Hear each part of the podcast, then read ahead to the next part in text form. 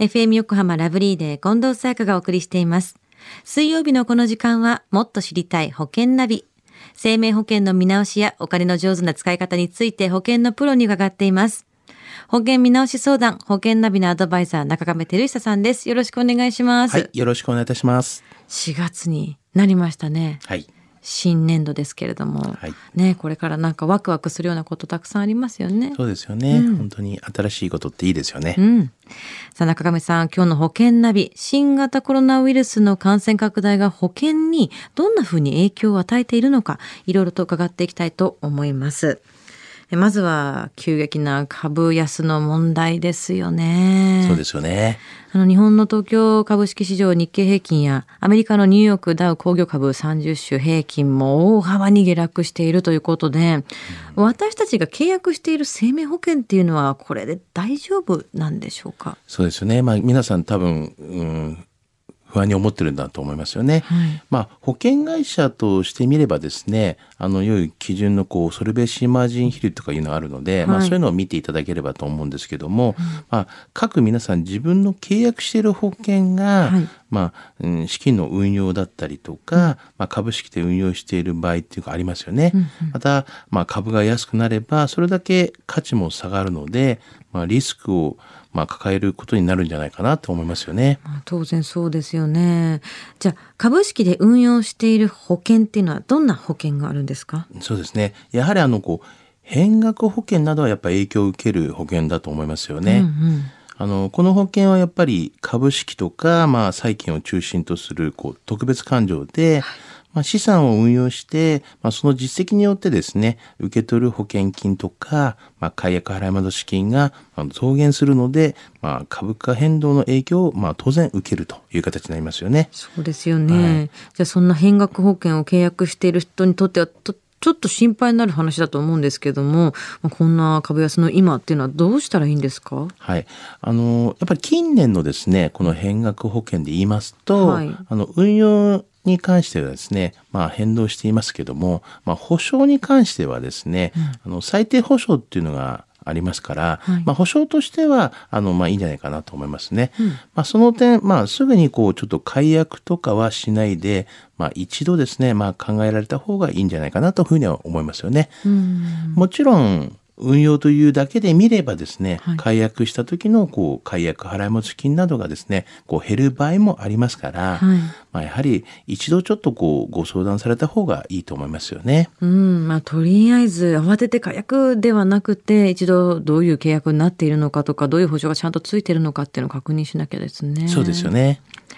で、この番組でもよく出てくる外貨建て保険の一部を大手保険会社が販売ストップしたっていうニュースもあったんですけれども、はい新型コロナウイルスの感染拡大がどういうふうに影響しているんでしょうか？はい。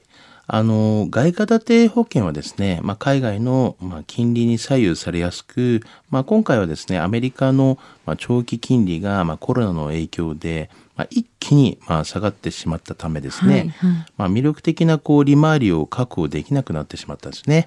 それで、まあ、あの、アメリカドル建ての、この、一部のですね、保険の販売が、まあ、ちょっとストップしてしまったっていうのがありますよね。うん、結構影響出てますよね。はいじゃあ外貨建て保険のメリットがちょっとちっちゃくなっているということですよね。ね。あと、為替リスクのお話もされていましたけれども、どんなふうに考えておけばいいんですか？はい。あの、まず、基本的なことからまあ説明させていただきますと、はいあの、外貨建て保険というのはですね、うんあの、外貨で保険料を支払い、あの外貨で保険金や、まあ、解約払い戻し金を受け取ります。はい。まあ、つまりですね、ドル建てであれば、ドルで保険料を支払うので、うん円高の時の方が負担が少なくて済むんですね。月々ね、そうですよね。はい。うんで、反対にですね、円安が進むと、はいまあ、保険料の負担も、まあ、多くなることになりますよね。はい。保険をですね、解約する場合は、受け取る払い戻し金っていうのが、まあ、ドルで受け取るので、まあ、円安の時の方が多く受け取れることになります。うん。このことはまあよく覚えておいていた方がいいと思いますよね。そうですよね。あのどっちが安で、え、どっちが高くてとか、ちょっと考えちゃったりすると思うんですけども。そうなんですよねまあでも必ず調べればわかることではあるのでね、そこをちょっと忘れないようにしないとですね。はいじゃあ今回の保険の話、知得指数は？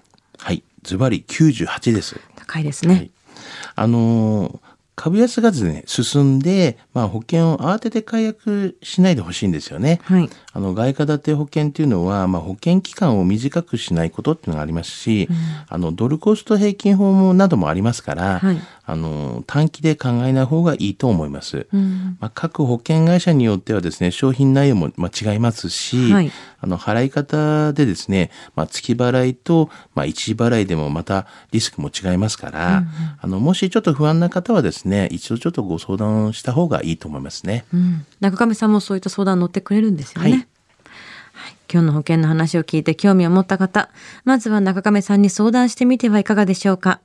詳しくは FM 横浜ラジオショッピング、保険ナビ、保険見直し相談に資料請求をしてください。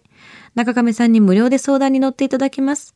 お問い合わせは電話番号045-224-1230 045-224-1230または FM 横浜ラジオショッピングのウェブサイトからどうぞ。そして保険ナビは iTunes のポッドキャストでも聞くことができます。もっと知りたい保険ナビ。保険見直し相談、保険ナビのアドバイザー、中亀照久さんでした。ありがとうございました。はい、ありがとうございました。